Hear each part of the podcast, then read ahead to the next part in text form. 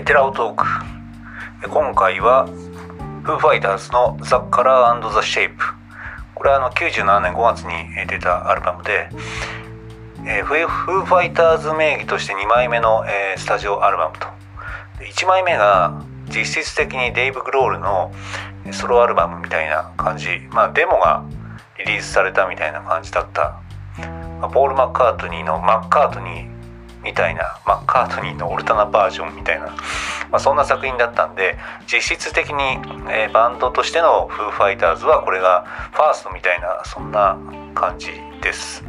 で、えー、メンバーは、えー、パット・スメア、スメア、えー、ギタリストで、ネイト・メンデル、えー、ドラマーが、えー、ウィリアム・ゴールド・スミスっていう、えー、人だったんですけど、まあ、この人はあんまり叩かないで別の人に確か変わったかなっていう感じですね。で、アルバムのプロデューサーは、えー、っとピクシーズの作品いくつか手がけて有名、ピクシーズのソードリトル、えー、ボサノバ、この辺りをプロデュースしたギル・ノートン、確かレディオヘッドのいちまいめも、まあ、あんまり評判良くなかったですけどプロデュース、えー、してたんじゃないかなと思うんですけども、まあ、非常にこうリアルでダイナミックでしっかり緩急がついた、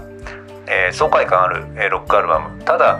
普通の、えー、ロックアルバムになってないっていうのが、デイブ、えー、独特のやっぱり浮遊感ある、まあ、ジョージ・ハリスンみたいなメロディーで、これがオルタナハードロック王道を行くこう強烈な、えー、カタルシスを感じさせるロックサウンドと、えー、ガッチンコして、まあ、すごく面白い、えー、作品に、面白い音になってたのかなっていうのがこのセカンドアルバムかなと。でこれでまあフーファイターズの、あのここからずっと続く、まあ、やり方、まあ、それが確立された作品なのかなと思います。でこのやり方はきゅうじゅうねんだいこう半ぐらいから出てきた日本の、えー、ギターロックバンドにすごく影響を与えて、まあ、これを、あのモデルとして発展させていったバンドがいくつもあるのかなと。例えばアジカンだったりっていうところですね。アジカンをさらに、えー、リスペクトした邦楽ロックバンドっていうのもにせんねんだい入ると出てきたりみたいな、まあ、その元祖的な潮流の、えー、一番最初にいたのがフーファイターズだったのかなっていうことで、日本のロックに与えた影響が非常にでかい、えー、バンドであり、まあ、このアルバムだったりっていうところになるかなと思います。でこの当時、えー、デイブ・グロールは、えー当時の奥さんとの離婚問題みたいなものがあって、でそこから、えー、インスパイアされたアルバムということで、やっぱりそれもあって、えー、叙情的かつ内省的だったというようなことがネットの記事でも上がっていました。えー、そんな感じ。シングルはモンキーレンチ、バーロング、マイヒーローということで、まあ、その後のフーファイターズの、えー、代表曲にもなっていった曲、まあ、モンキーレンチとかすごく爽快感、疾走感あってとてもいいなというふうに思います。このアルバムは、えー、ビルボードでじゅういまで確か上がったということなんで、でイギリスでも、えー、最高 3, 3位まで上がったということですね。ということで、えー、相当ヒットした作品になります。はい、えー、ただデイブ・グロールは、えー、あギル・ノートン、プロデューサーのギル・ノートンについて、非常にフラストレーションがたまり、難しくなかったが一日の終わりに自分がしたことを聞き返し、なぜひゃくまんかいもやらなければならないのかを理解したみたいな、かなり、えー、バンドに対して、えー、厳しい、えー、要求をしたと、まあ、その結果としてこういう締まったアルバムになったのかなという感じがします。とてもいい、えー、アルバムだなと改めて聞いて思いました。まあ、その、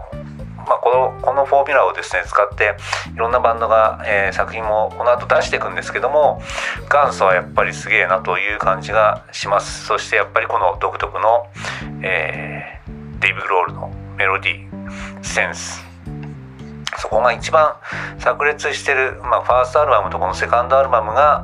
まあ、デイブ・グロールらしさ、もともとの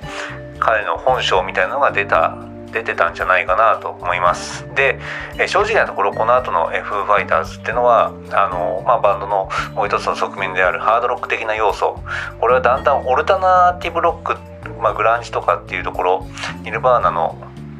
部分というか、そういったところからも離れて、単純にこうハードロック的な要素がこう強くなって、まあ、ステージ映えしたりするっていう、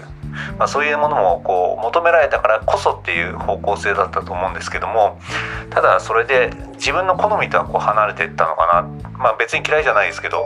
あまり積極的にはその後聴いてない感じですね。このアルバムは、まあ、何度もあれですけど、ナイーブなデイブ・グロールのメロディーとサウンドのギャップが非常に面白くて良い作品だったなと思います。ということで、えー、今回はFoo FightersのThe Color and the Shapeをお届けしました。まあえーと、テラオトークはやっぱり簡単に取れちゃって喋るだけなんで、すごく楽だなと思いますね。まあ、普通のラジオみたいなのまたやりたいんですけど、なかなかあれは時間かかるということで、ということで今回はこれでおしまいです。